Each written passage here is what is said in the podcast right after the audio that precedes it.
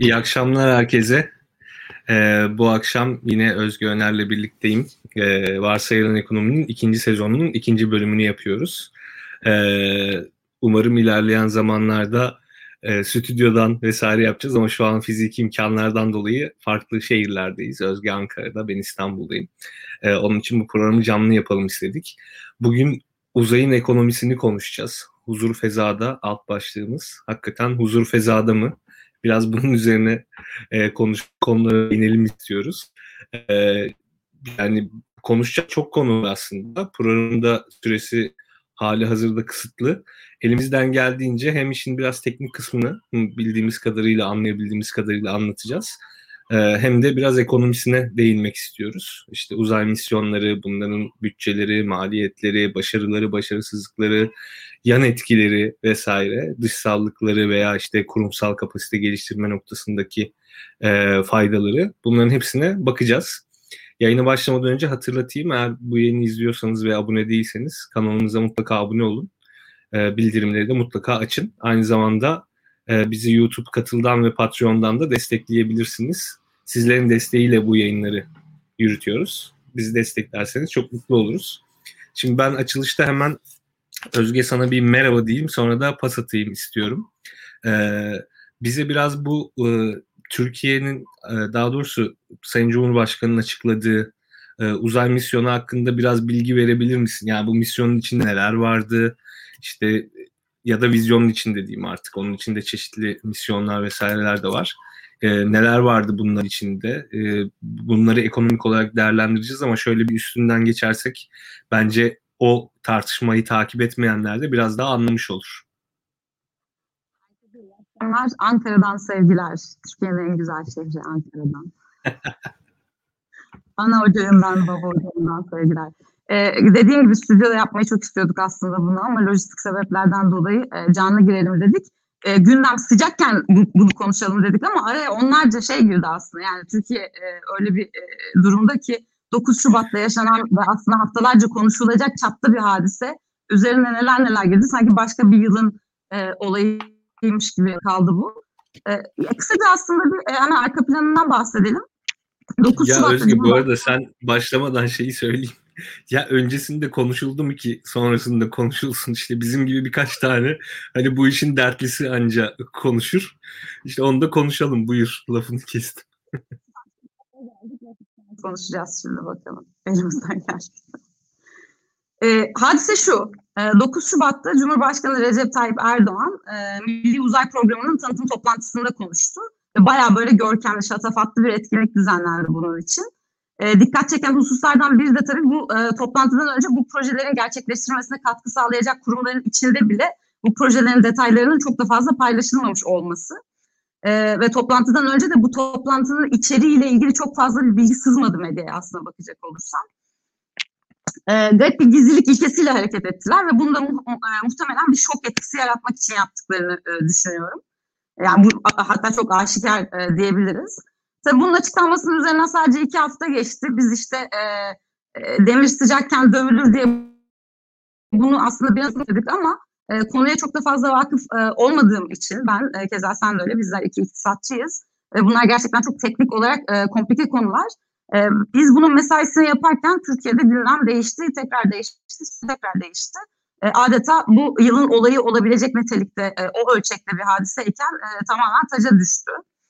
E, Türkiye'nin uzay vizyonu, bahsi geçen misyonların iktisadi boyutu, bunların ne kadar gerçekçi veya e, gerekli olduğunu konuşmadan önce bence bu bahsedilen misyonların, bu projelerin e, neler olduğu hakkında biraz konuşmamız gerektiğini düşünüyorum. Çünkü ben mesela e, canlı yayını izlerken e, gerçekten e, şunu da küçük bir kişisel not düşmek gerekirse e, benim babam işte hava lojistikçiydi falan böyle çok e, F-16'ların etrafında geçti erken geçtiğim onun için uzay ve havacılıkla alakalı işler beni çok heyecanlandırıyor genel olarak.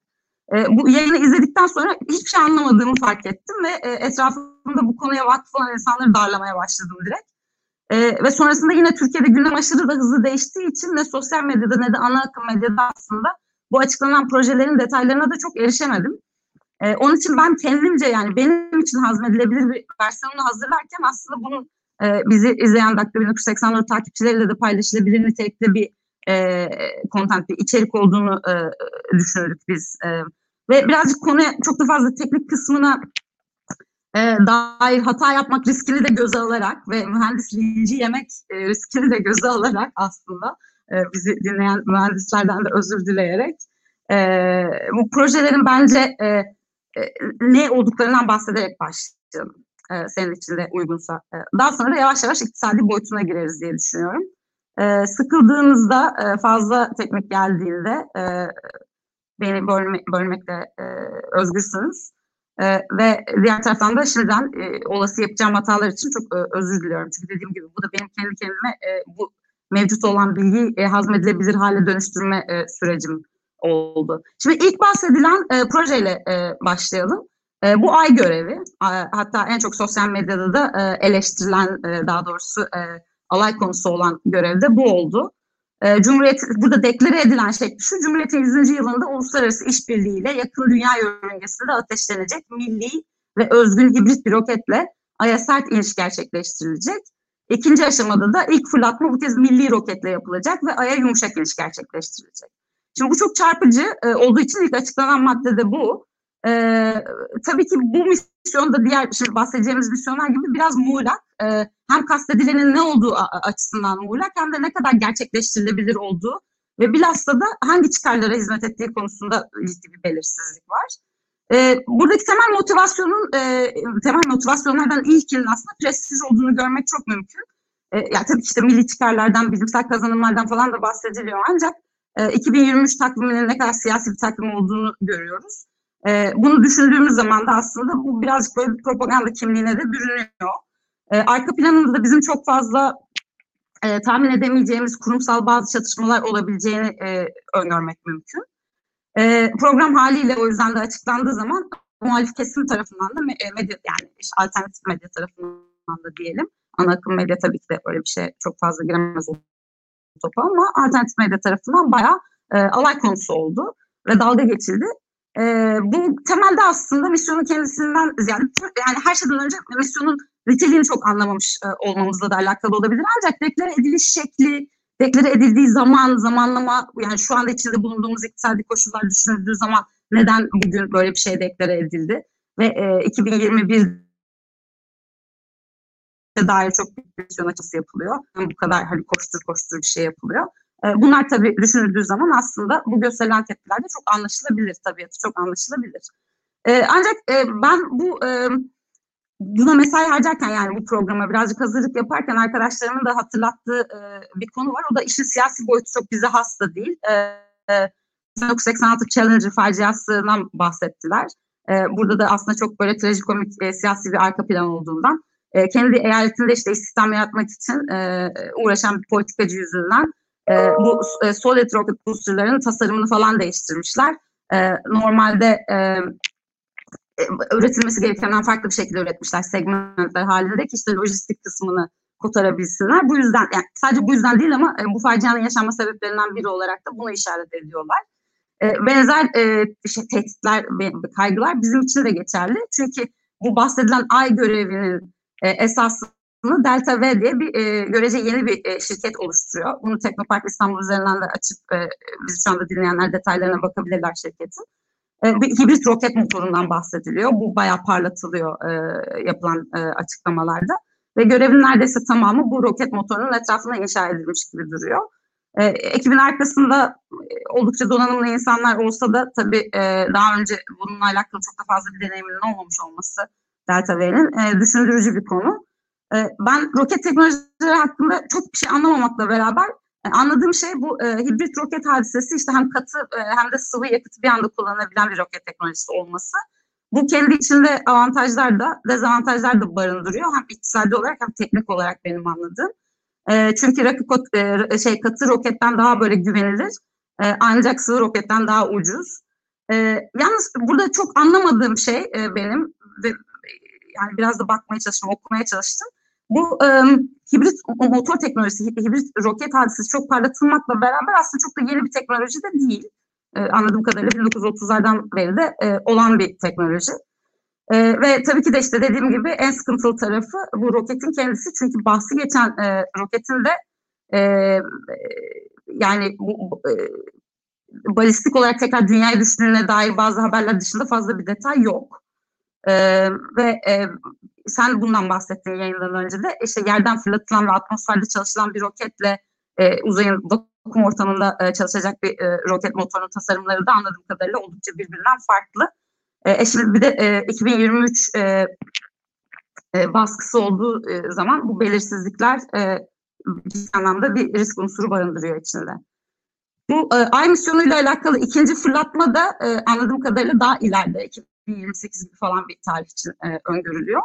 E, bu tabii ki de 23 kadar 2023 kadar e, e, baskı e, doğuran bir takvim olmasa da e, yine de aslında iddialı bir takvimmiş.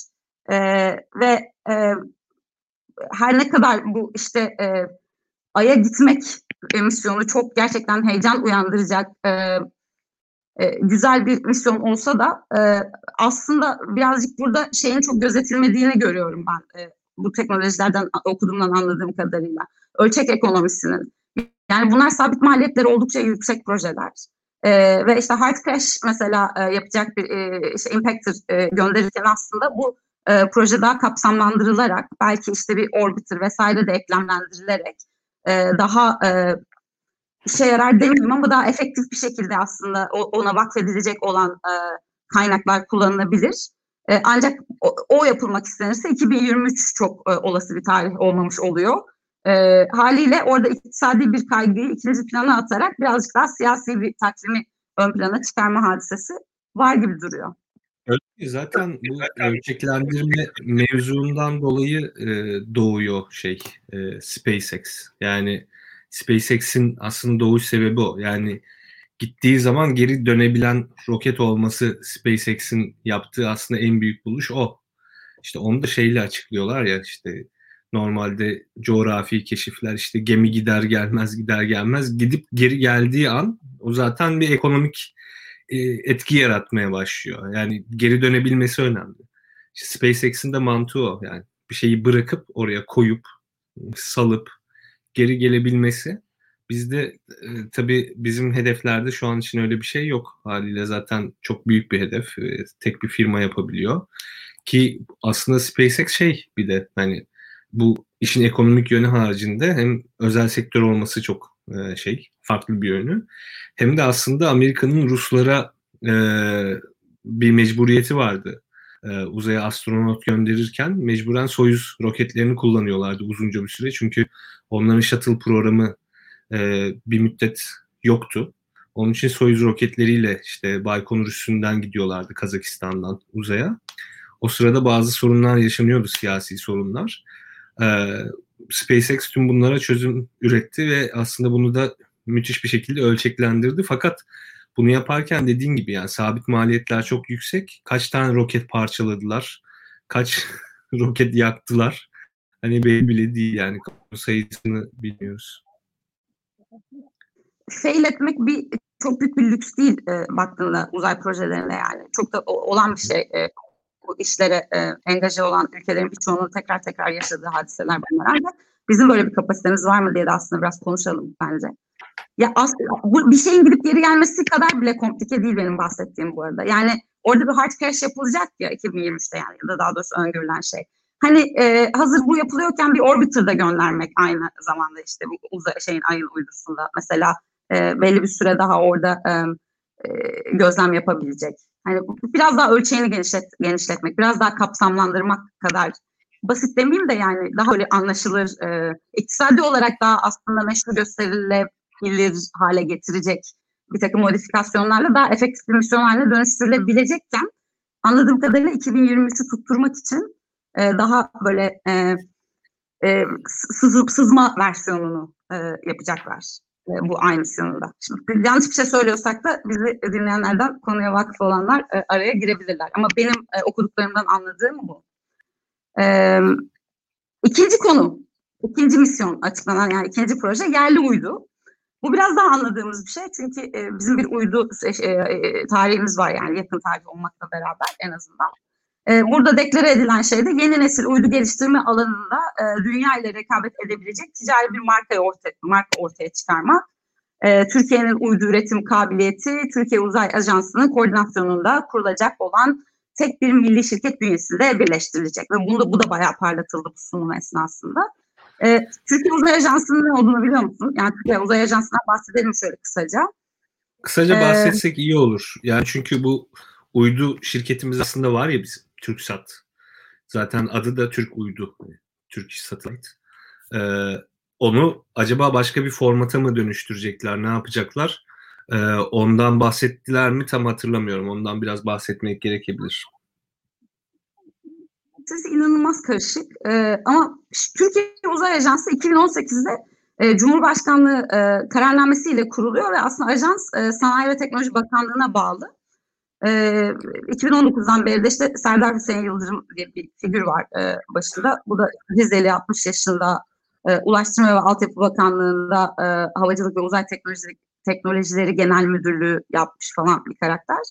E, yalnız bu kurulundan bu yana yani 2018'den bu yana işte yakın zamanda Şubat 9'da yapılan sunuma kadar e, faaliyetlerine dair çok da fazla bir şey bildiğimiz, takip edebildiğimiz bir oluşum değildi yani medyada en azından. E, şimdi ilk kez bu kadar net bir şekilde e, adı geçiyor. E, bu tabii tek başına çok belki e, yani uydu e, şey e, yerli uydu misyonu belki işte ay misyonu kadar e, heyecanlandıran bir şey olmasa da e, ayakları çok yere basan e, bir e, misyon. Yani daha doğrusu ayakları en yere basan misyon gibi gözüküyor en azından okuduklarımızdan anladığımız. E, ve e, hali hazırda da başarıyla gerçekleştirilmiş uydu misyonlarımız var. E, bunlardan da bahsedebiliriz daha detaylı. Onlara da biraz baktım.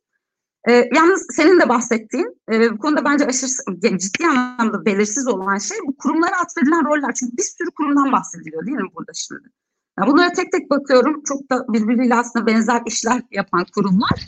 Ee, yani bizim en azından konuya vakıf olmayan insanların dışarıdan takip ettiği kadarıyla çok birbirine benzer işler yapan kurumlar. Eminim kendi içer, içerilerinde e, ciddi anlamda özelleşmemeleri vardır bizim takip edemediğimiz ama işte yani TÜBİTAK Uzay var bir tarafta, bir tarafta TUSAŞ var.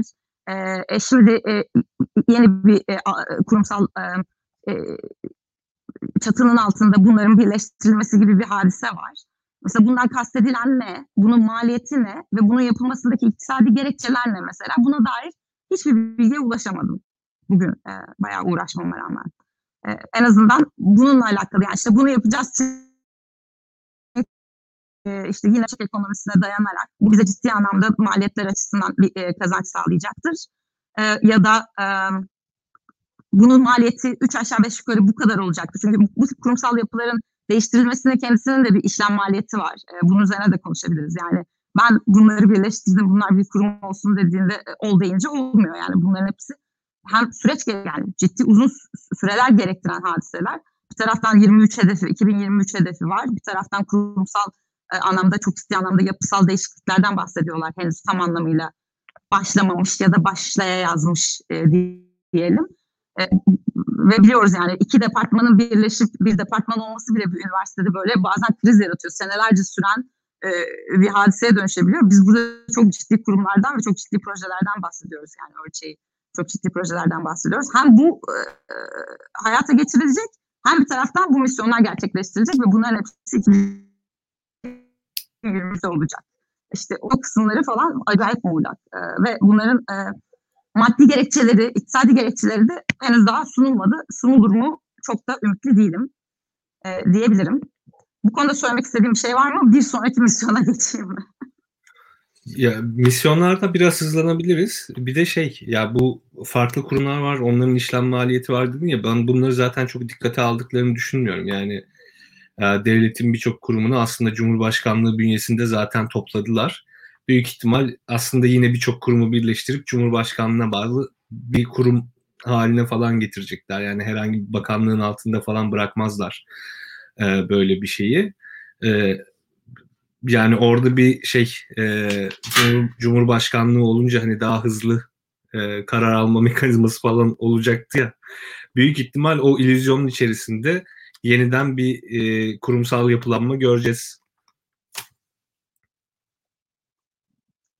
çok fiili olmasa da aslında kağıt üzerinde bazı yapılanmalar olacağını sen öngörüyorsun o zaman. Ya fiili olarak da taşırlar ya işte bir yere bir tane bina yaparlar ya da kiralarlar. İçine koyarlar insanları. Çok zor bir şey değil. İnşaatta çözülemeyecek problemimiz yok ülkemizde. Bunu biliyor olman lazım. Ee, üçüncü konu bölgesel konumlama. Bunun üzerine çok fazla vakit geçirmeyeceğim. Ee, yani burada bahseden, deklar edilen şey Türkiye'ye ait bölgesel konumlama ve zamanlama sisteminin geliştirilmesi.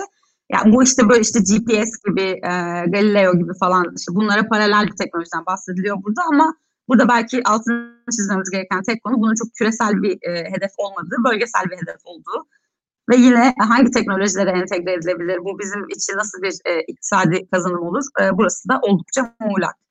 E, belki bunu bir başlangıç olarak görüp daha konvansiyonel istihbarat e, kanallarına destek olması için ileride geliştirilebilir bir e, ilk adım olarak görüyor olabilirler falan ama çok da fazla bir açıklama yok bu konuda en azından. Diğer konu e, dördüncü proje uzay limanı. Sen bana bununla alakalı e, Twitter'a düşer düşmez Somali hadisesini atmıştın zaten. E, çünkü bir uzay limanı lafı atıldı. Bu da diğer parlat yani çok parlatılan hadiselerden bir tanesi. Burada kastedilen şey işte uzaya erişim sağlamak amacıyla bir uzay limanı işletmesi kurulacak. Türkiye için en uygun fırlatma alanı ve teknolojisi belirlenecek fırlatma test altyapısı oluşturulacak. Şimdi e, bu burada aslında kastedilen e, şey ne? E, yapılan sunumda da bundan böyle biraz bahsettiler.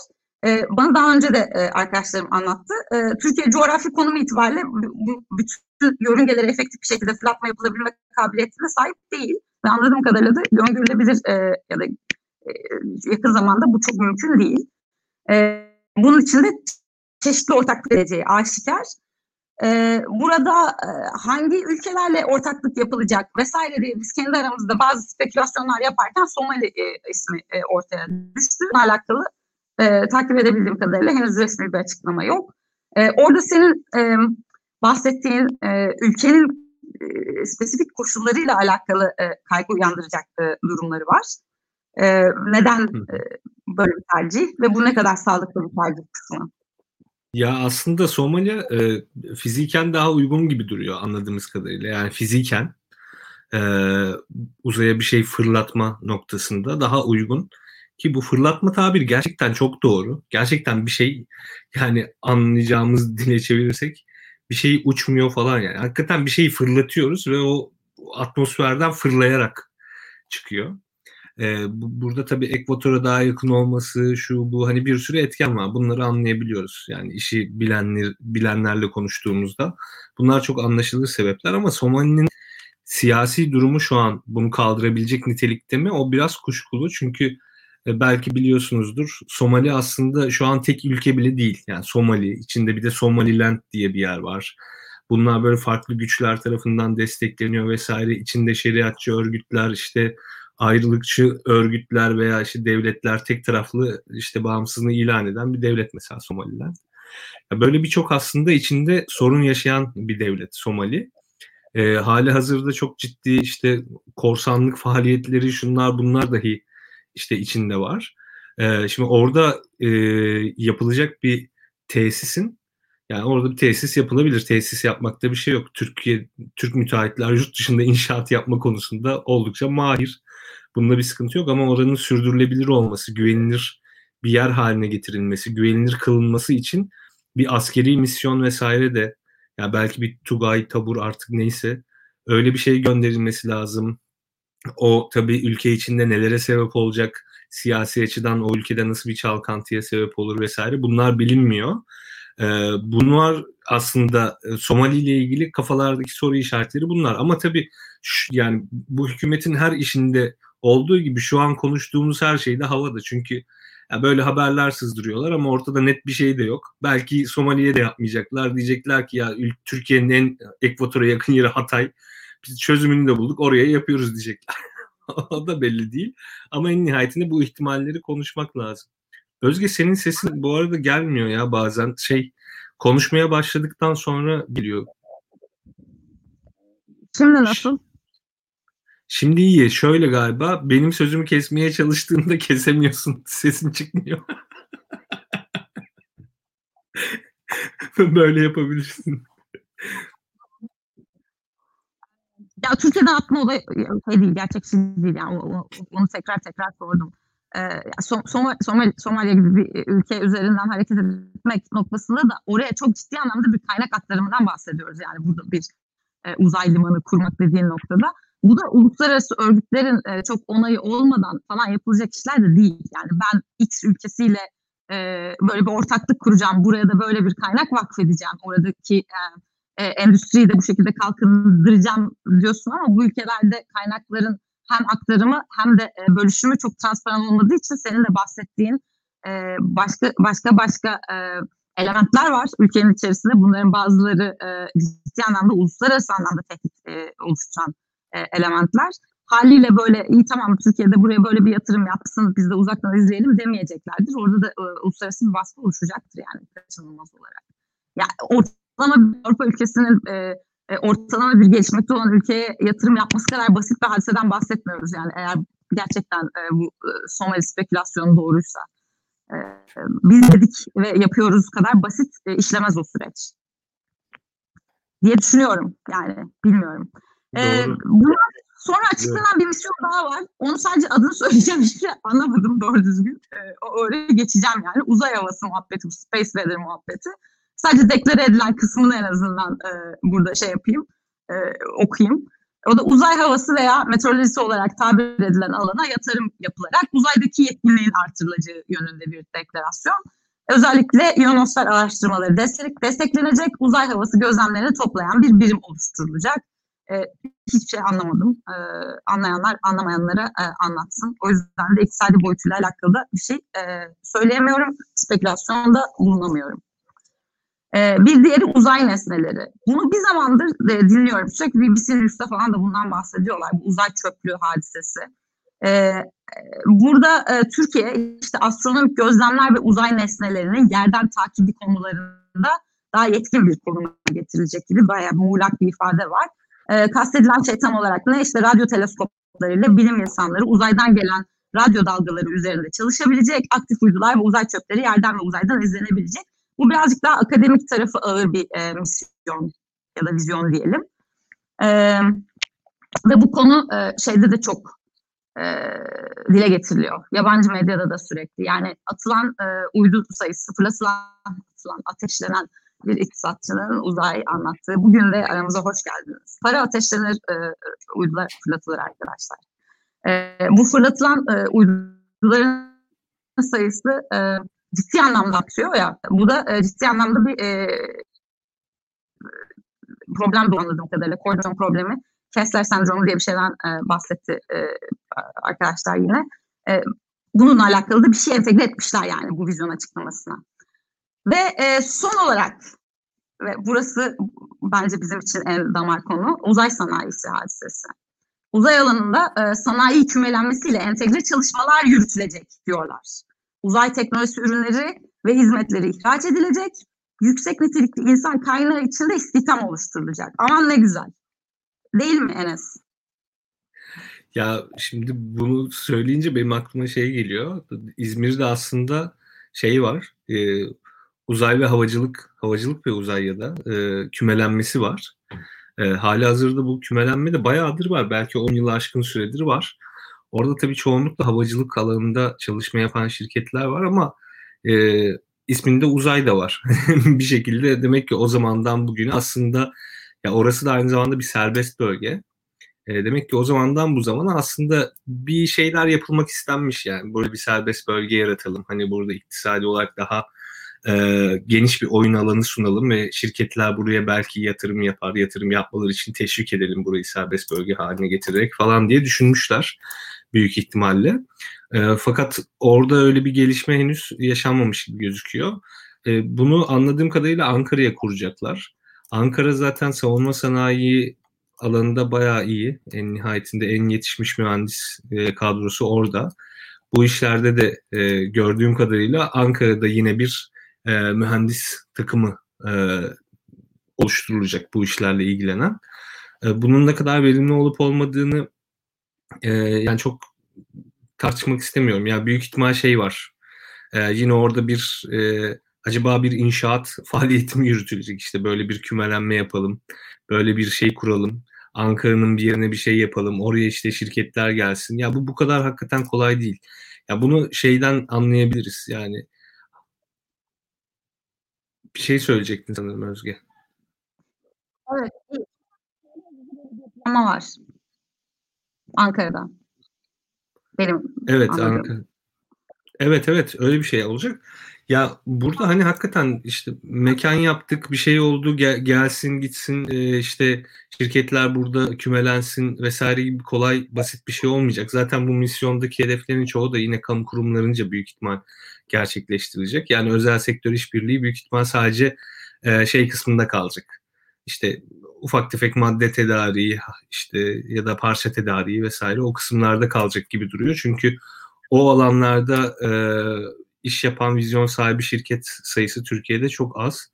E, fakat burada şey örneğini vermek isterim. Yani İstanbul'da mesela İstanbul'da da çok uzun zamandır işte finans merkezi olacak. Finans merkezi yapıyoruz İstanbul'u. İstanbul Finans Merkezi planı vesaire falan filan yapıldı. E, fakat bunların hiçbiri gerçekleştirilmedi. Hangisi hariç? İnşaat kısmı hariç. İnşaat kısmı Ataşehir'de işte binalar yükseldi vesaire. Fakat e, hangi banka oraya taşınacak? İşte yurt dışından bankalar gelecek mi? E, şu olacak mı? Bu olacak mı? Buradaki hukuki sistem nasıl değişecek vesaire onlar belli değil. Bu uzay ve havacılık konusunda da aslında böyle bir sıkıntı var.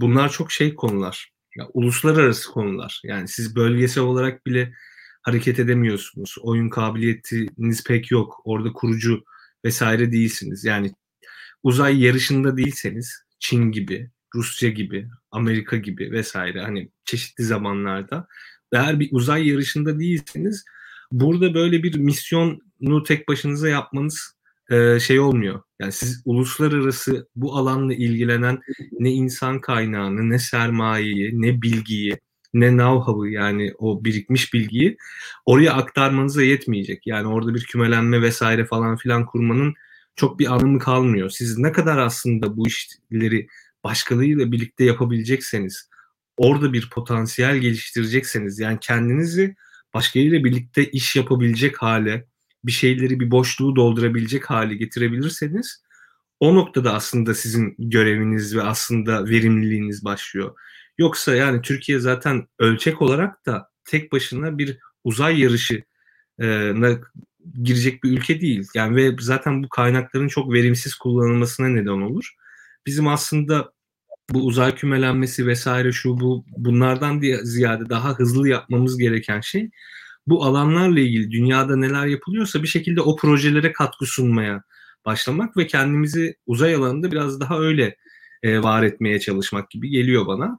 Tabii belli kısımlar hariç işte bu uydu meselesi zaten işte her ülke bu tarz faaliyetler yapmaya çalışıyor. Yani bizim ölçeğimizdeki en azından G20 ülkeleri diyebiliriz. Her ülke bu tarz şeyler yapıyor. Bunlar zaten çok ticari şeyler olduğu için, ürünler olduğu için uydular. Onların zaten geliştirilmesi de daha kolay oluyor. Çünkü alıcısı var yani. Alıcısı olduğu için bunun bu alanda çalışan insanlar çok fazla oluyor. Şirketler de oluyor. Devletler de bu işe yatırım yapıyor. Hem haberleşme hem işte görüntüleme vesaire falan filan. O tarz uydularda belki biraz daha e, şey olabiliriz, cevval olabiliriz ama diğer kısımlarda bence biraz daha işbirlikçi olmamız gerekiyor gibi duruyor. Sanayisi mevzusu daha önce seninle konuştuğumuz şehir bölge iktisadı e, benim alanım olduğu için belki de en vakıf e, olduğum tarafa denk geldi. Hatta programdan çok değil e, birkaç saat önce de bir ders kaydettim Porta'nın küme clusterları üzerine, kümelenmeler üzerine. Ya ben birazcık şüpheci yaklaşıyorum bu devlet eliyle oluşturulan sanayi kümelerine genel olarak. Yani sadece bu proje özelinde değil. Çünkü bu sanayi bazında e, yaratılan e, böl bölgesel ya da işte belli bir şehrin e, bir kısmında yaratılan bu, bu kümeler ya da daha doğrusu oluşan diyelim daha organik olarak e, genellikle e, bir selection me- mekanizmasıyla aslında çok kuvvetli iktisadi açıdan. Burada kastedilen şey ne? E, orası e, orada işte bir böyle coğrafi yakınlık var e, aynı alanlarda çalışan firmalar arasında. Bunlar birbirini bütünleyici ve bazen de birbirleriyle rekabet eden işler yapıyorlar. E, ve adeta survival of the fittest yani en iyi olanın hayatta kalabildiği de aslında orada çok rekabetçi bir ortam var. O rekabetçi ortamın kendisi zaten çok kıymetli olan. Şimdi e, çok ciddi bir kısmı devlet teşviğiyle zaten e, yürütülen e, işler. Bugün çok fazla bu konuda özelleştirme yok e, yani Türkiye'de. Yani zaten özel e, aktörler de yine e, devletten aktarılan, vakfedilen kaynaklar üzerinden yaptıkları projeleri yürütüyorlar. O açıdan bunların e, coğrafi olarak birbirlerine yakın olmaları, uzak olmaları birazcık daha sembolik. Yani olayın hem teorisine hem de pratiğine baktığımızda başka belki e, sanayi örnekleri üzerinden, uzay sanayisi özelinden değil ama e, diğer sanayi örnekleri üzerinden baktığımızda en e, orada kıymetli olan şeyin daha organik bir kümelenme olduğunu görüyoruz. Yani en rekabetli olan, e, en iyi hizmeti ya da ürünü üretebilenin kendini aslında bir ortama e, koy, ya işte select ettiği, e, soktuğu e, kümelerin çok aslında başarılı kümeler olduğunu görüyoruz. Yani ben burada işte şöyle bir alan belirledim. Senin Ataşehir örneğin gibi. Beş tane de bina koydum. Hadi buraya gidin burada takılın kadar basit bir hadise de değil. Yani olayın coğrafi kısmında da birazcık açıkçası o yüzden değinmek isterim. Ee, yani ben sanayi küme yaratacağım deyip yaratamazsınız. Yani oradaki coğrafi dinamikleri anlamanız lazım. Oraya e, yerleştirilecek ya da yerleşeceğini öngördüğünüz aktörlerin mevcut e, koşullarda nerede neden olduklarını anlamak lazım. Yani atıyorum işte ODTÜ'nün içerisinde şu anda e, oradaki departmanlarla belli bir e, fiziki yakınlıkta e, iç yürüten insanları alıp mesela İnce'ye götürünce ne olacak? Yani bunun e, istenen bir takım e, neticeleri olabileceği gibi çok istenmeyen neticeleri de olabilir örneğin. Ya bunları falan çok ince ince düşünmek lazım. Ben işte burada bir küme yarattım ya da bir kümelenme yarattım. E, ol dedim, e, o, oldu diye e, bakılamaz. Yani en azından elimizdeki ampirik bulgular diğer e, başarılı olan kümelerle alakalı dünyanın herhangi bir yerinde bu söylüyor. Daha organik bir şekilde aslında bunların oluşması gerektiğini. Kesinlikle. Şimdi zaten şöyle bir şey var. Hani bu hani bu kümelenme konusunu çok uzatmak istemiyorum ama ya İstanbul'da hali hazırda zaten bir kümelenme var finansal kümelenme. İşte Büyükdere Caddesi mesela. Yani zaten orası doğal olarak oluşmuş bir şey. E ondan önce de işte Osmanlı'nın son dönemlerinde vesaire işte Karaköy vardı aslında. Orası da görece doğal bir kümelenmeydi. Yani ondan sonra bankalar büyüdü. Oralara sığmamaya başladılar vesaire. Daha büyük binalara taşınmak zorunda kaldılar. İşte basın kümelenmesi mesela Cağaloğlu'ndaydı. E ne oldu? Sonra gazeteler büyüdü, matbaalar büyüdü. İşte Güneşli'ye falan filan sağa sola taşındılar. Şimdi başka bir dönüşümün içerisindeyiz. Aslında işte geçtiğimiz ayla ay ne oldu? İşte Koç 30 bin çalışanını evden çalıştırmaya karar verdi. O şirket ofisini kapattı. Bir iki şirket bilmem ne yaptı falan filan. Bunların hepsi neye neden oldu? Aslında bu kümelenme olayının tekrar sorgulanması neden oldu. Zaten benim mesela bu finans merkeziyle ilgili raporları hazırlarken de en çok durduğum nokta oydu. Yani burada bina vesaire falan filan çok önemli değil. Bu işin hukuku, işte altyapısı, internet altyapısı, burada çalışacak insanların insani bir yaşama koşuluna sahip olabilmesi, donatı alanıyla olsun, uluslararası okuluyla olsun şu bu. Şimdi bu bizim havacılık ve uzay kümelenmesi de öyle. Bizim en nihayetinde bir uzay programımız yok. Yani çok yeni. Yani buraya yabancı mühendis bilmem ne falan filan getireceksek biz yani bizim onlara sağlamamız gereken ilk şey ofis alanı değil aslında. Onların aileleriyle, şununla bunuyla geldiği, kalabileceği, kendini güvende hissedebileceği, çocuğunu iyi bir okula gönderebileceği yer sağlamak. Ve bak şu yayını yaparken bile ne kadar zorlanıyoruz. Tamam mı? Yani sen yani şu internet altyapısını falan filan düzeltmeden ya bunlar çok afaki şeyler. Yani hakikaten e, ya birazdan hakikaten şeyden bahsedersin diye düşünüyorum işte bu uzaya birini gönderme falan filan. Ya bunların hepsini bir arada düşündüğümüzde ya o kadar uçuk şeyler ki ya arkadaş şurada bak yayın yapamıyoruz ya. Önce şu interneti biz düzelt. Hakikaten buraya bir know-how gelsin, şu olsun, bu olsun falan filan istiyorsan tüm bunları halletmen lazım. Hukuki yapıyı, şunu, bunu insanlığın burada güvende hissetmesini. Ya buraya bir yatırım yatırımdan kastettiğim de şey değil ya parası olarak değil. Yani bilgi yatırımı vesaire falan filan yapacak insanların buraya güvenmesi lazım. Ee, sen bunları yapmadan işte işte ne diyeyim şık e, kongrelerde veya işte şık mekanlarda böyle bir uzay programı tasarladım diyorsun. Devam ediyorsun. Yani çok anlamlı durmuyor. Zaten o durumun kendisi şey yani bu çok sakil duruyor. Onun için yani şu an biz ciddi ciddi konuşuyoruz ama Yani ne kadar ciddi konuşmak lazım, ne kadar hakikaten e, ya böyle şey olur mu deyip geçmek lazım. Hakikaten bazen şey oluyorum, kendime yabancılaşıyorum yani Türkiye ile ilgili bu meseleleri konuşurken. O kadar garip geliyor. Biz e, bir köprü ya da alt geçit yapılırken, Ankara, sen de Ankara'ya çok gelip giden bir insansın biliyorsun yapıldığı gün sayısına e, bakarak isim konulur. Yok 40 gün köprüsü yok 35 gün alt geçidi falan diye. Sanki çok iyi bir şeymiş gibi o kadar kısa sürede bir altyapının e, hayata geçirilmesi. Yani bir kümelenme yaratacaksan da sen e, buraya dediğim gibi en rekabetçi olan, en üretken olan aktörlerin seçilimi duyabiliyor musun? Duyuyorum da bir, e, bir bir ses geliyor senden ama bir daha söyleyebilir misin? bahsediyorum. Yani bu altyapı diyoruz ya işte bir coğrafi alan belirlemek orada 3-5 tane bina kurmak kadar basit değil. Bu olayı birazcık tersten kulağa tersten tutmak diyorsun sen yani. Ee, biz böyle işte 35 gün köprüsü 40 gün falan deriz işte bu altyapıların ne kadar hızlı bir şekilde hayata geçirildiğiyle övünürüz. Sanki bu çok iyi bir şeymiş gibi. Ama bu tip kümelenmeler yani bu tip e, sanayi kümelenmeleri için asıl olan çok uzun e, bir takvim belirlemek ve olabildiği kadar en üretken ve en rekabetçi olan aktörlerin oraya seçilimine imkan sağlamak diye düşünüyorum. Hı hı. E, bir şey yok evet, yani evet. burada. E, en azından bir vizyon yok. E, bu, bu bir, bir sürü açılan üniversitelerde de aynı şeyi gördük. Üç tane bina açalım. E, iki tane de iktisadi idari bilimler fakültesi açalım. Hani en e, kolay açılacak olan şey olduğu için. Yani şaka, şaka bitti yani bu ne açabilirsin Doğru. işte. Üniversite oluyor yani. Ama bir üniversitenin yaşantısı o kadar basit bir şey mi ya? Bir tane köprü yapıldı bizim. Ee, benim doktoram yaptığım Jönköping'de İsveç'te. Yani 100 bin nüfuslu yer. Daracık sokak gücüne bağlanacak bir köprü yapılacak. Konseyle toplantılar bir sene, fizibilite çalışmaları başka bir, bir buçuk sene, dört senede falan bir köprü yaptılar. Ben gerçekten şiştim yani Türkiye'den gelen bir insan olarak. E, e, böyle yani bir köprü yapacaksınız altı üstü e, falan diye. Yani düşünebiliyor musun? Burada bahsedilen şeyin çapını bir, bir şöyle şey yapalım, değerlendirelim aklımızda. Yani bir uzay sanayi kümelenmesinden bahsediyoruz. Bir kere bu kadar aktör ya. var mı? Bu kadar e, özel e, aktör var mı? Ya yok öyle. tabii ki de işte bu Türkiye'de her yatırım güya işte devlet başlatır ve sonra özel sektör peşinden gelir. Hani kafa öyle işliyor ya çünkü bizde refah dağıtım mekanizması işte suyun başındakinden başlıyor. Hep yani herkesin aklında olan şey bu.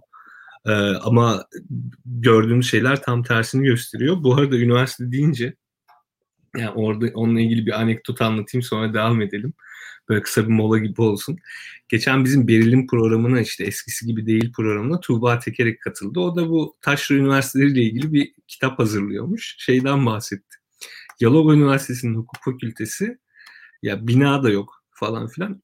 Yaklaşık 3 yıl şeyde bir AVM'nin en üst katında faaliyet göstermiş. Karizma AVM diye. Yalova Üniversitesi Karizma Kampüsü olarak geçiyormuş. yani orada bir öyle bir şey var. Ben şeyi de hatırlıyorum işte ben Kırıkkale'liyim işte. Orada Kırıkkale Üniversitesi kurulurken onun da bazı şeyleri eksikti işte bir halk kütüphanesinin işte giriş katında bilmem ne e, işte okulu işte TEDAŞ'ın üçüncü katında bilmem ne sınıfı falan filan gibi böyle şeyler vardı. Ondan da hakikaten e, aklıma sen şimdi şey deyince üniversite kolay kuruluyor mu bunlar kolay kuruluyor mu hakikaten bunların hepsi çok büyük kurumlar. Öyle aceleye gelmez 2023 vesaire bunlar çok tabii popülist ve e, aslında opportunist şeyler bunun hani e, aceleye getirmek bu kaynakların da dediğin gibi israfına sebep oluyor. Hatta Allah esirgesin işte can kaybı şu bu falan bunlara bile sebep olur olabilir ama en azından biz şimdi ekonomik yönünü konuşurken bu tarz yatırımları aceleye getirmenin hesapsız kitapsız ilerlemenin nasıl aslında para yakmak anlamına geldiğini iyi bilen insanlarız. O ondan bahsetmek lazım hakikaten dediğin gibi. Yani 2023 hedefi çok siyasi bir hedef.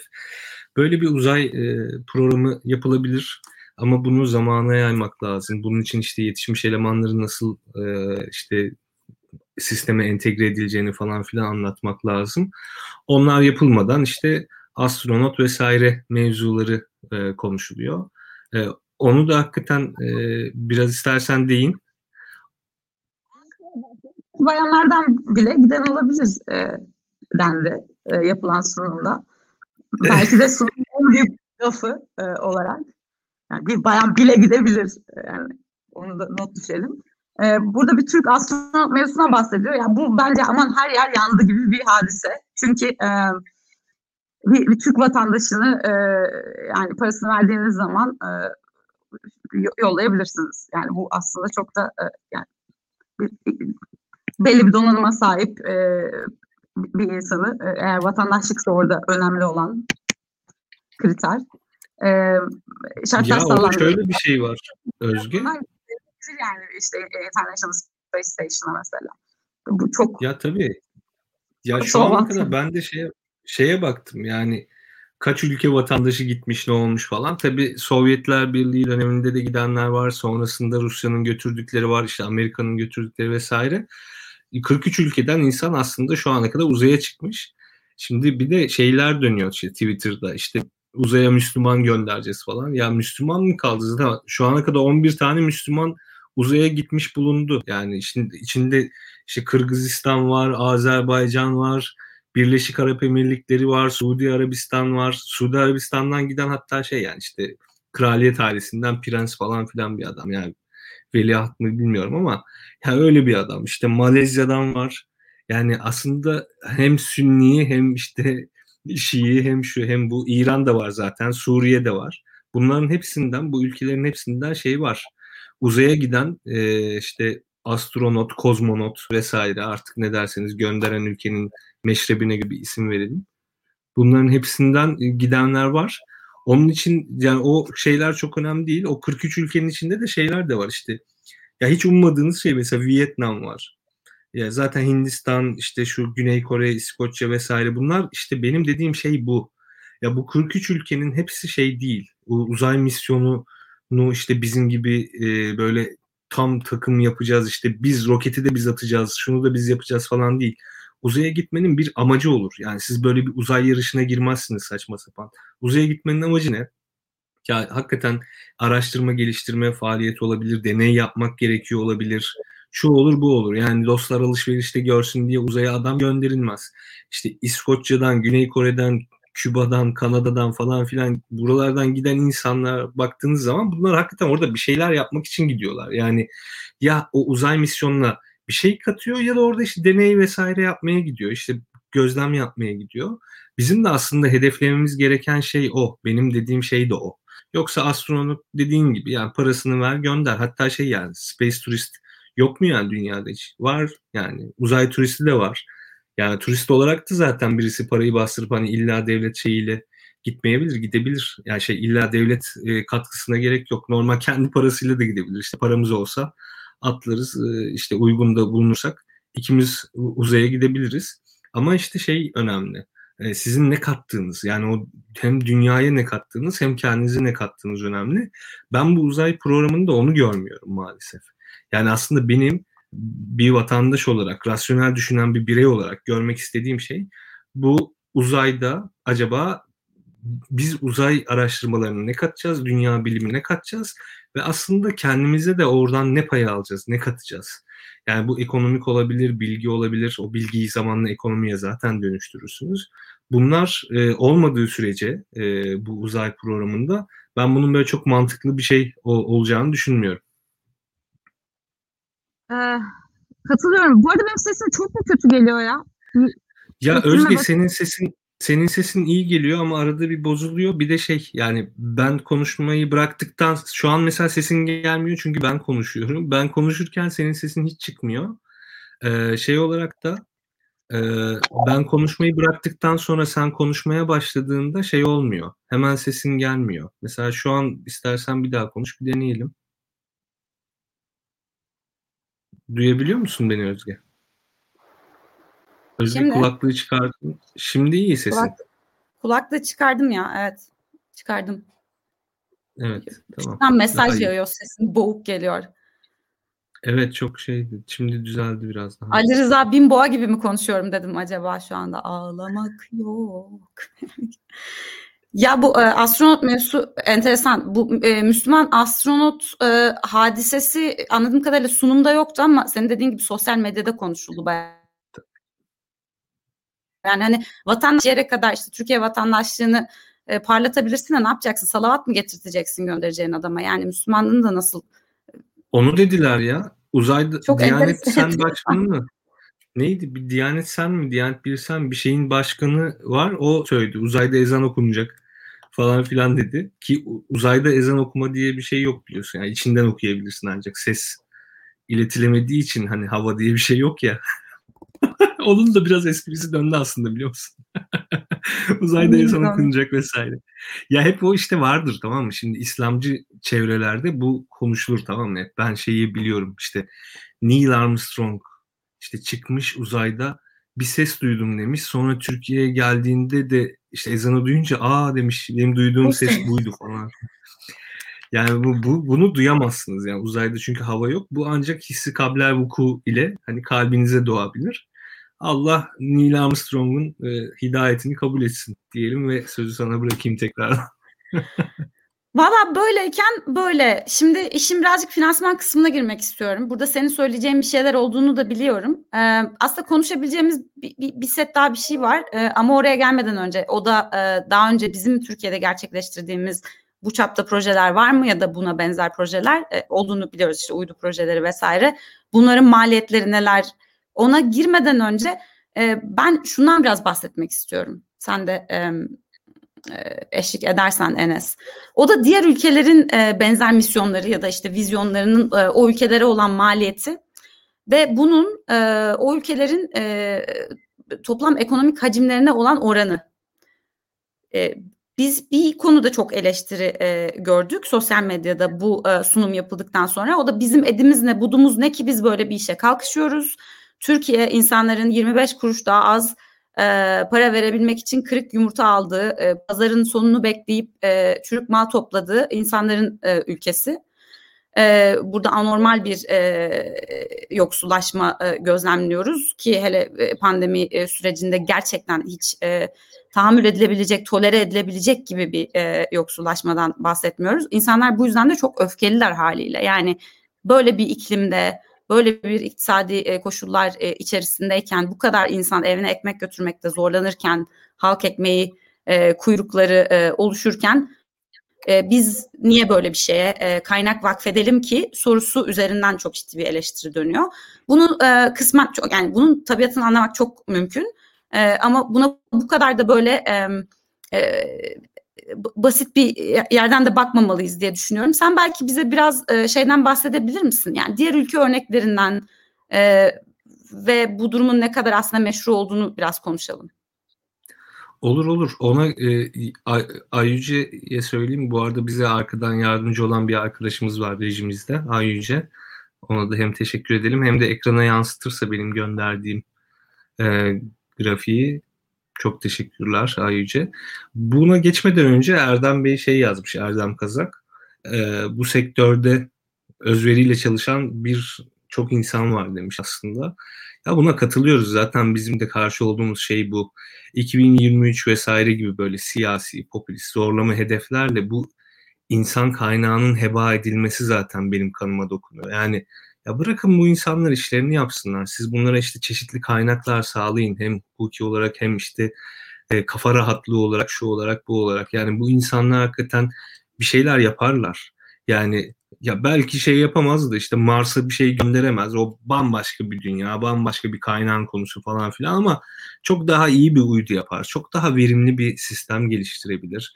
İşte dünyadaki bilime çok daha iyi bir şekilde katkı sunabilir. Bunların hepsini yapabilirler ama siz onların önüne bu, otokratik rejimlerde çok oluyor. Böyle hedefler koydukça böyle kısa süreli, kısa vadeli kazanç getireceğini düşündüğünüz ama büyük risk aldığınız falan hedefler koydukça ya aslında burada bir atılım değil çok kısa süreli bir hareket ve sonrasında atalet yaratıyorsunuz. Yani bu her böyle devletin ekonomiye müdahalesinde bu tarz müdahalesinde görülen bir şey. Şimdi şeye Enes, geçersek e, bu e, bu bahsettiğin şey bence çok önemli. Hakikaten burada e, haksızlık da yapmamamız lazım. Bunu Merkez Bankası ve para bas basma konusunu konuştuğumuz ilk bölümümüzde de söyledik. Kurumların içerisindeki insan sermayesine baktığımız zaman inanılmaz parlak insanlar görüyoruz. Bak ben Ankara'da liseyi, ortaokulda liseyi okudum. E, Gaziantep Dosyası mezunuyum buradan. E, arkadaşlarımın 10'undan 9'u benim mühendis e, çıktı. Bunların hepsi inanılmaz işinde yetkin insanlar. E, bazısı küçük bir kısmı yurt dışına gitti. Birçoğu gerçekten çok büyük fedakarlıkları göze alarak e, Türkiye'de kalmayı tercih eden insanlar. Yani bu insanlar gitmek isteseler hepsi bir yerlere gidebilecek, e, maaşını e, birkaç kat katlayabilecek donanımda, yeterlilikte insanlar. Bizim bence Türkiye'de zaten hiçbir kurumda yani sadece bu uzay konusunda değil biz bunu makro iktisadi e, ve para politikaları konusunda da çok e, konuştuk. Yani insan sermayesi konusunda gerçekten problemimizin olduğunu düşünmüyorum ben. E, hiç o konuda e, e, bir en azından benim kişisel olarak e, çekincem yok. E, kendi etrafımdaki ya, insanların donanımını bildiğim için. Kesinlikle ya hani çok anladığım bir sektör değil. Onun için böyle çok ahkam kesmek istemem ama ya en nihayetinde sayılara bakıyorsunuz tamam mı? Ankara'ya baktığınız zaman Türkiye'nin en yetişmiş mühendisleri, en uzun süre eğitim görmüş insanları Ankara'da. Ya yani bu ya sayılara baktığınız zaman ortada yani iş gücü e, istatistiklerine baktığınızda okulda en çok zaman geçiren insan oranı Ankara'da çok yüksek. İşte yetişmiş mühendis oranı çok yüksek. Ama burada ne sıkıntı var? Politika noktasında sıkıntı var. Orada sıkıntı çıkıyor. Yoksa işte Covid'le mücadelemiz kötü gitti. E doktorlar mı suçlu? Yok. Bir dolu doktor arkadaşımız var. Hepsi de özveriyle çalışıyor. İşini iyi yapmaya çalışan insanlar. Uzaya bir şey mi gönder? İnternetimiz mi yavaş? Mühendisler mi suçlu? Şu mu, bu mu? Ya bunların hepsi en nihayetinde bazı sektörler doğası itibariyle kamunun zorlamasıyla gidebilecek şeyse, bir sektörse veya işte Türkiye'deki gibi kamu tekelinde olan bir şeyse orada çalışan işte iş yapan falan ben kimseye suç bulmam. Ben her zaman aslında bu kurumlar üzerinden politika üretenlere suç bulurum. O konuda zaten bir çekincemiz yok. Dediğin gibi yani ilk bölümde de o Merkez Bankası konusunu işlemiştik. Ya Merkez Bankası'na faizi düşür diyen Merkez Bankası'ndaki ekonomistler mi? Ya bu insanlar dünyanın en iyi okullarında master, doktora vesaire yapan insanlar. Hiçbirinin ağzından ben daha şey duymadım. Yani kaç tane Merkez Bankası'nda çalışan arkadaşımız var, konuştuğumuz insan var. Enflasyon e, şey faiz enflasyonun sebebidir diyen ben bir tane daha Merkez Bankası çalışanı vesaire duymadım. Yani ama bu söylem üzerine aksiyon alan bir para politikası kurulu var ve oradaki insanlar işte profesör bilmem ne falan filan. Yani bu konular hakikaten çok şey değil. Çok üzerine konuşulacak şeyler değil. Çünkü esasen konunun öznesi değil bu insanlar. Zaten benim en çok sıkıntı duyduğum şey de bu. Yani bu insanlar bu konunun öznesi olması gerekirken maalesef bu, bu insanlar bu konunun öznesi değil, neredeyse nesnesi bile değil. Öyle birisi çıkıp e, bu insanlarla ne kadar konuştu, ne kadar tartıştı belli bile olmadan bir uzay vizyonu, misyonu vesairesi açıklıyor. Bu insanlar da aslında bizim gibi e, televizyondan falan filan öğreniyor. Şimdi kurumlardakiler vasıflı demeye başlayınca şu kurumdakiler vasıfsız, buradakiler vasıfsız falan gibi yorumlar da gelmeye başladı. Ya yani hiçbir şey, hiçbir kuruma veya duruma böyle toptancı yaklaşmamak lazım. Her yerde çok kaliteli insan da var, çok şeyde insan var, çok kalitesiz insan da var ama zaten insan kaynağının yüzde beşi belli bir kalite seviyesinin üstündeyse o zaman zaten bir gelişme sağlayabilirsiniz. Yani herkesin muazzam insanlar falan filan olmasına gerek yok.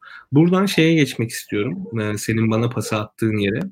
Ee, ekranda şu an ya bu daha sonra podcast olarak da dinleneceği için e, biraz da seslendirmem gerekir.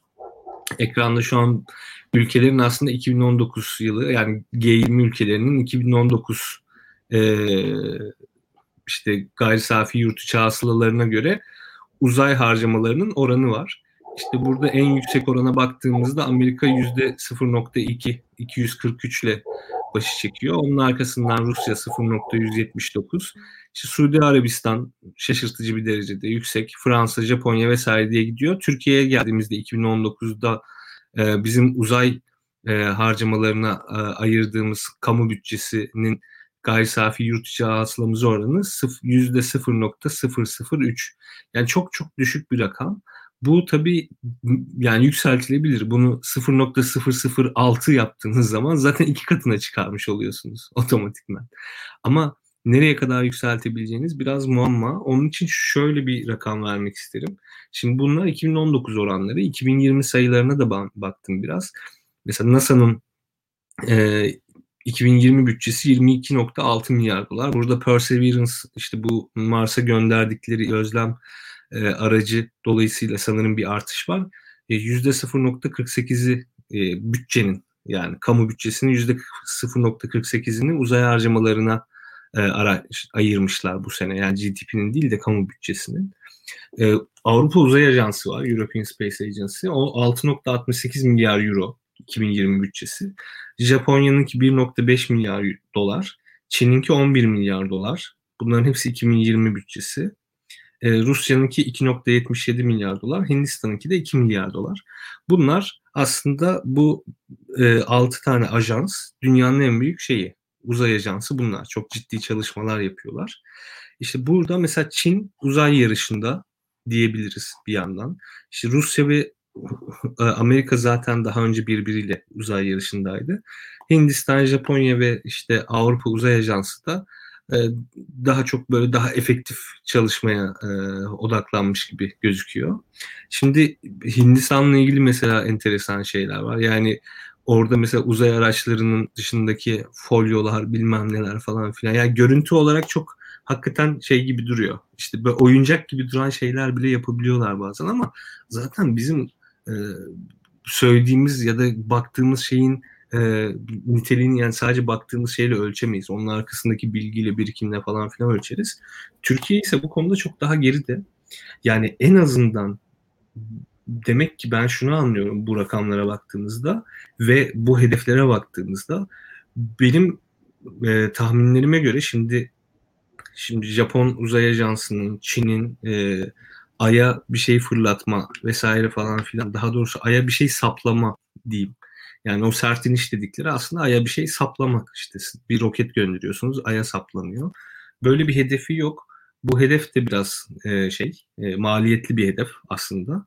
Bizim demek ki e, aşağı yukarı böyle ölçümlediğim kadarıyla yani ölçümlerken çok kaba hani diğer e, uzay ajanslarının hedefleriyle bizimki kıyaslayıp işte bu hedefleri ne kadara gerçekleştirebiliriz diye düşündüğümde yaklaşık 4-5 milyar dolarlık bir maliyet oluşacak gibi duruyor. Bu misyonların çok başarıyla değil ama yine de en azından gerçekleştirilebilir kılınması için.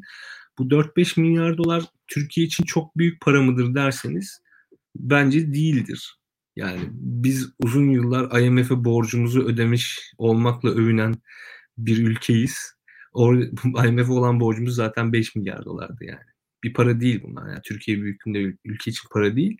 Ama bazı şeyleri parayla da halledemiyorsunuz. Mesela astronotu gönderirsiniz işte.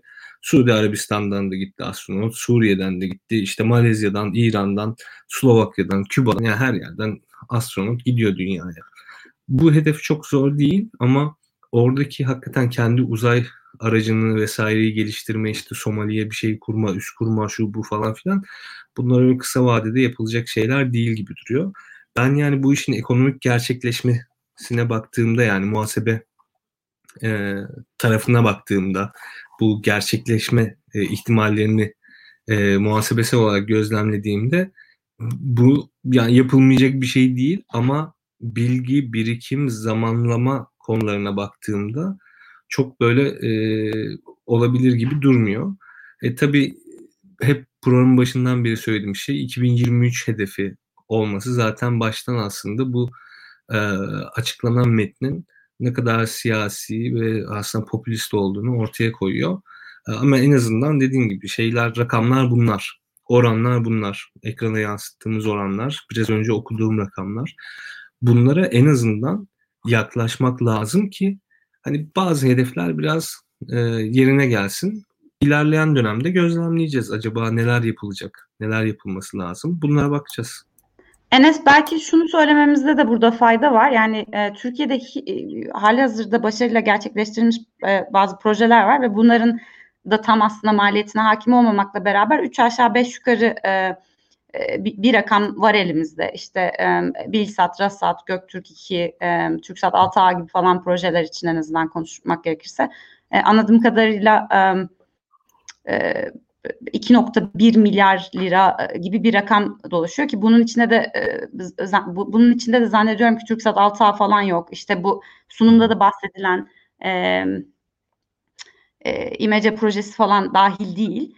E, aslında çok da senin dediğin gibi fahiş rakamlar değil ama bir de şey e, rakamı döndü. İşte uzay ajansının bütçesi e, 5 milyon dolar falan gibi bir, bir, bir muhabbet döndü. E, ama bu daha çok yeni bir oluşum, çok da böyle e, faaliyet gösteren bir oluşum değil. Bu buzdağının e, aslında e, bir ucu sadece. E, tam olarak bir rakam ama aşk falandır onlar mi? Projelerle alakalı bence gerçekten e, çok sıkıntılı. Yani çünkü en başta aslında e, sorulması gereken ve e, deklare edilmesi gereken e, hususta bu. E, çünkü e, o noktada da dediğim gibi bu işin teknik kısmına daha hakim olan arkadaşlar da belki katılacaktır. Bazı projeler burada dile getirilen gerçekten çok demonstrasyon için yani bir şeyi göstermek için e, kurgulanmış projeler. Sırf 2023'ü tutturabilmek için. Yani belki biraz daha bu takvimle alakalı gerçekçi ve e, daha verimli bir e, e, strateji e, izlenmiş olsa, daha aslında uzun vadeye dönük e, projeler geliştirilse daha da aslında bu vakfedilecek olan paradan ya da işte aktarılacak olan kaynaktan fayda sağlanabilir. Çünkü bunların iktisadi geri dönüşü hakkında konuşacak olursak yani sadece Türkiye için değil e, hiçbir ülke için bir koydum üç aldığım kadar basit e, hesaplar e, matematiği e, bu kadar basit olan işler değil bunlar. Yani bir e, işte Apollo misyonunu düşünün mesela bir jenerasyona ilham kaynağı olmak, bir jenerasyonu belli bir vizyonla yetiştirebilmek gibi e, çok böyle e, geniş ve çok uz, uzun vadeye dönük e, e, içinde e, içsel hedefleri olan e, hadiselerden bahsediyoruz. Tabii bizde şimdi böyle bir şey olmadığı için ve bu çok yeni olduğu için belki biz bunu kendi kafamızda meşrulaştırma noktasında sıkıntı çekiyor olabiliriz. Ancak e, diğer taraftan da şu anda öngörülemez e, ticari kullanımı olabilir. Burada geliştirilecek olan bazı teknolojilerin eğer bunlar doğru bir şekilde e, düşünülüp tasarlanılırsa yine işte Türkiye'de bu sanayi e, kümelenmesi doğru bir şekilde aslında hayata geçirilebilse belki global kontekste de e, global kapsamda da önemli bir aktör haline getirilebilir Türkiye. Ama bunlar bir senelik, iki senelik, üç senelik hadiseler değil ve bunlar bu kadar devlet eliyle oluşturulabilecek hadiseler de değil. Biraz daha organik süreçler ve özel aktörlerin olabildiği kadar rahat hareket edebileceği alanları yaratmak aslında burada devletin yapacağı en önemli hamle. Yani bu işte zaten hali hazırda yetkinliği olan rekabetçi ve üretken olan aktörlere alan açmak, yer açmak. E, bu çok önemli. Yani bunun altını çizmemiz gerek diye düşünüyorum. E, zaten o noktada aslında bizim şu anda çok da kestiremeyeceğimiz e, ticari kazanımlar, e, türlü türlü çarpan etkileri görebiliriz. Ama bunu ancak e, rekabetçi bir ortamda görebiliriz.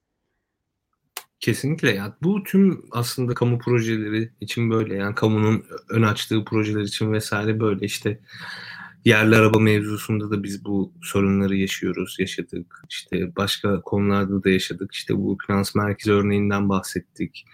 Ya bunların hepsi aslında bir yerde bu rekabet insanın hakikaten yaratıcılığını körükleyen o rekabet durumunu e, ortaya çıkarılması gereken durumlar. İşte mesela çok övündüğü AK Parti'nin sağlık sistemi vesaire aslında orada farklı özel e, sektör kurumlarının vesairelerin işte özel hastanelerin yaygınlaşmasının şunun bunun aslında ne kadar e, insanların hayatını kolaylaştırdığını Avrupa'da yaşayan biri çok net olarak görür yani. Yani bu sen de tabii bu gruba dahilsin. Yani işte o hani bazen derler ya işte ya Almanya'yı beğenmiyorsanız gelin Türkiye'de yaşayın şudur budur. İşte İngiltere'de sen yaşadın biliyorsun, İsveç'te biliyorsun. Almanya'da, Hollanda'da, şurada burada benzer durumlar hepsinde var. Yani hakikaten sağlıkta özel sektörün olmadığı bazı durumlarda çok e, temel bazı hizmetlerde falan sıkıntı yaşanabiliyor. Yani çok karmaşık işlemlerde demiyorum ama temel bazı hizmetlerde sıkıntı yaşanabiliyor. Burada da böyle bir durum var. Yani bu rekabetçiliği, insanın içindeki rekabetçiliği biraz ön plana çıkarmak lazım. Umarım e, böyle bir süreci doğru gider.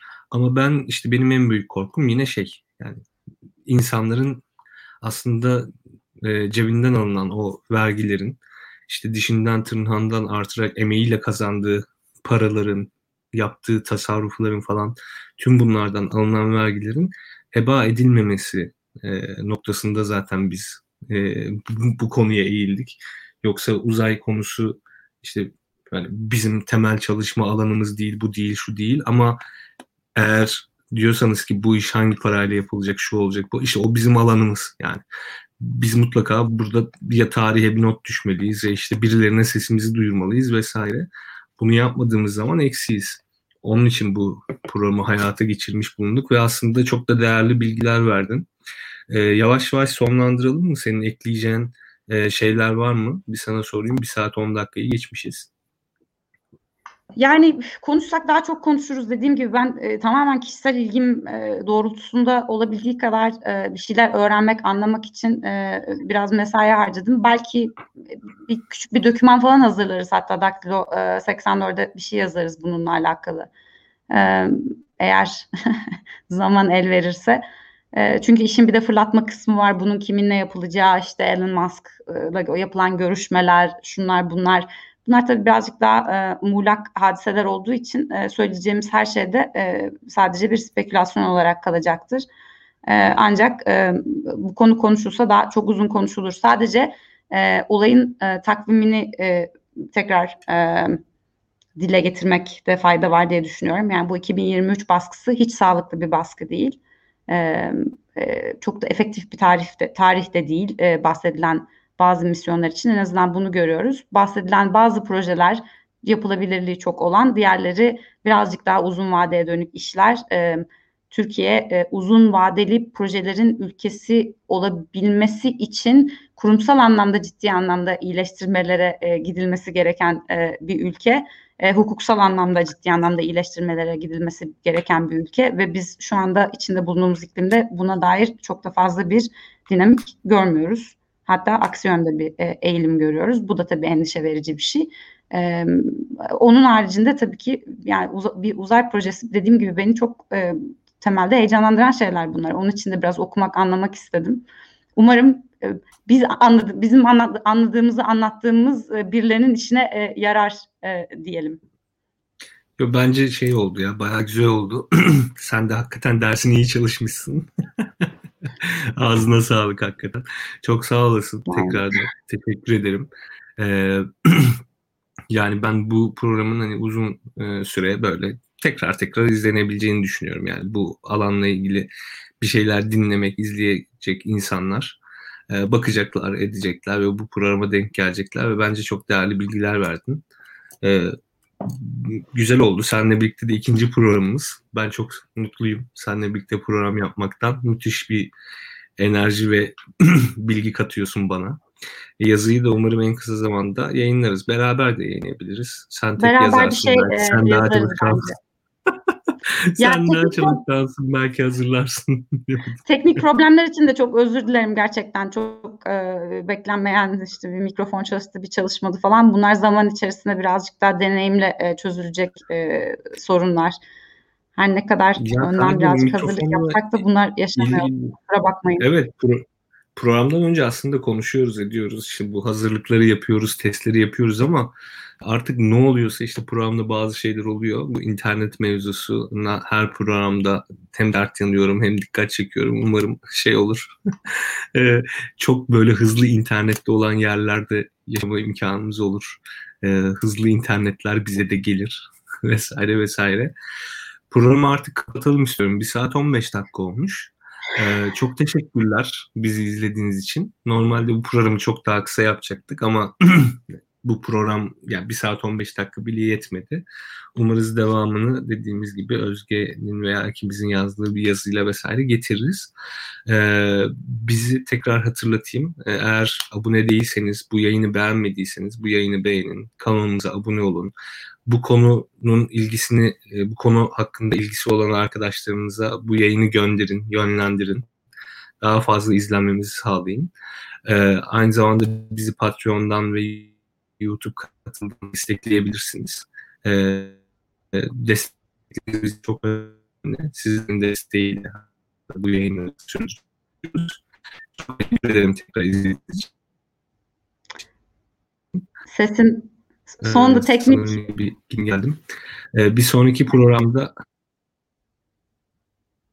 bir kaybettik Özge sen yapar mısın kapanışı? Ben çünkü gidip geleceğim. Tamam ben yapıyorum. Ee, bir sonraki programda birazcık daha kavramsal işlere döneceğiz arkadaşlar ve e, e, dediğim gibi bu kişisel merak projelerimizden bir tık uzaklaşarak daha e, hakim olduğumuz e, alanlara doğru e, eğileceğiz ama bu e, atlayamayacağımız bir konuydu. Çünkü e, e, gerçekten e, ölçek olarak önemli e, Türkiye için. E, onun için konuşmak istedik. Elimizden geldiğince, dilimiz döndüğünce diyelim. E, bizi takip etmeye devam edin. E, zorlukların içinden yıldızlara doğru diyoruz. Dakla 1984'ü takip edin. Huzur fezada. Hoşçakalın.